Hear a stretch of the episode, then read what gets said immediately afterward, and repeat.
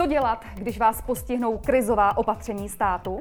Tyto a další aktuální informace najdete v sekci Korona právo na LegalTV.cz. Co mají dělat podnikatelé, kteří chtějí uplatnit nároky podle krizového zákona? Z praktického hlediska by zejména měli aplikovat v tuhle chvíli něco, čemu my jsme řekli, co jsme nazvali pracovně jakýmsi trojlístkem opatření, a ty, jsme, ty my označujeme právně eliminace, mitigace, evidence škod. Skrývá se pod nimi v zásadě velmi praktické věci. Na úrovni té, toho prvního kroku, to znamená eliminace, znamená to, že jakékoliv škody, které lze odvrátit, by měly být odvraceny, to znamená um, uh, zaměstnanci, kteří jsou na dohodách o pracovním poměru a není pro ně práce, je možné je ukončovat a tak dále, tady tyto pracovní poměry. Druhá úroveň je tedy uh, jakási um, um, mitigace škod, to znamená ty škody, které nelze v tuto chvíli odvrátit, je potřeba je aspoň snižovat. Eh, prakticky se lze představit varianty, kdy obchodní partner umožňuje prodloužení splátek, prodloužení platebního kalendáře nebo jakýkoliv opatření, které znamenají, že vlastně škoda, která hrozí, v tuto chvíli nebude reálně utrpěna ze strany toho podnikatele. A třetí úroveň je potom ta, která, jak už nelze, v případě, že nelze ani odvrátit tu škodu, ani ji snížit, tak je potřeba ji řádně eh, zdokladovat, evidovat, tak, aby bylo možné ji v budoucnosti v rámci uplatňování nároků již jak, buď před eh, tedy správními orgány nebo orgány, které vydali příslušná krizová opatření, nebo potom soudním řízení řádně zdokladovat, uplatnit a mít k dispozici. Jak získat doklady potřebné pro uplatnění nároků podle krizového zákona? Existuje samozřejmě více cest, každý obchodní sektor a typ biznesu funguje trošku jiným způsobem, ale nám se obecně uh, osvědčil koncept takzvaného krizového manažera nebo koordinátora, který je jmenován managementem společnosti a má vlastně na každodenní bázi oprávnění jednak implementovat příslušná opatření, která, jak jsem uvedl, by měly tedy odvracet škody, snižovat a dokladovat. A také je příslušným způsobem vzniklé opatření nebo přijatá opatření a vzniklé škody evidovat Eh, na denní bázi, to znamená e-mailový report managementu, řádná archivace, eh, jaksi komunikace s obchodními partnery, ze kterých může případně vzniknout eh, nějaké škodné, nějaká škoda nebo nutnost poskytnutí plnění. To znamená, náš pohled je takový, že nebo doporučení je takové, jmenujte jednoho konkrétního člověka, který ve vaší firmě bude mít na starosti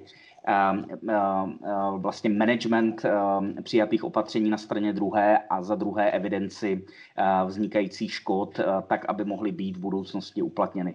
To, co si, to, to dokladování je nutné vést v nějakou kvalifikovanou formou, to znamená řádné skenování dokumentace, archivace e-mailové komunikace a další doporučení, které často dáváme, je to, eh, že by podnikatelé měli eh, v rámci tady těchto evidencí zachovávat časovou stopu. To znamená ideálně e-mailový reporting na pravidelní bázi denně, pokud je to větší společnost, týdenní, na týdenní bázi, pokud je ta společnost menší. Tak, aby bylo nesporné v budoucnosti, že ta škoda skutečně v konkrétním termínu vznikla.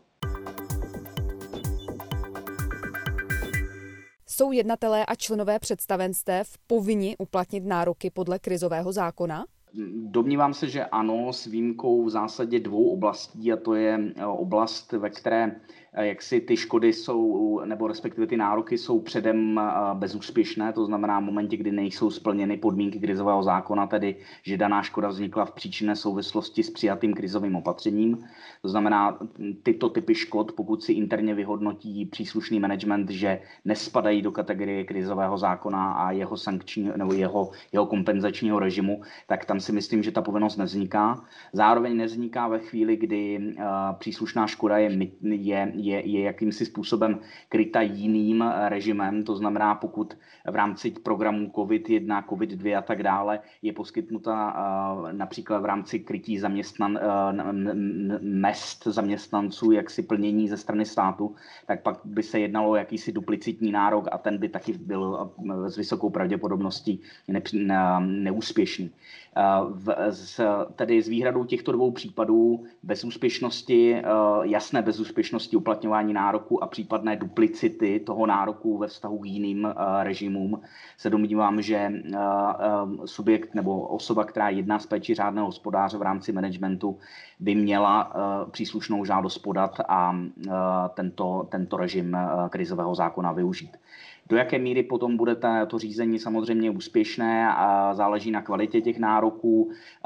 také na dalším postupu státu, pokud e, nevyužije jiný kompenzační mechanismus, který zase doplní ty stávající covidy, e, e, garance, subvence, dotace a tak dále ale je podstatné si uvědomit, že ten zákon stanoví šestiměsíční propadnou lhůtu, Eh, pokud eh, v rámci této lhůty nebude nárok uplatněn a nebude kryt jiným režimem v budoucnosti, domnívám se, že eh, příslušný jednatel nebo člen představenstva by mohl být v budoucnosti dotazován, zda ve vztahu k tomuto nároku postupoval nebo nepostupoval z řádného hospodáře.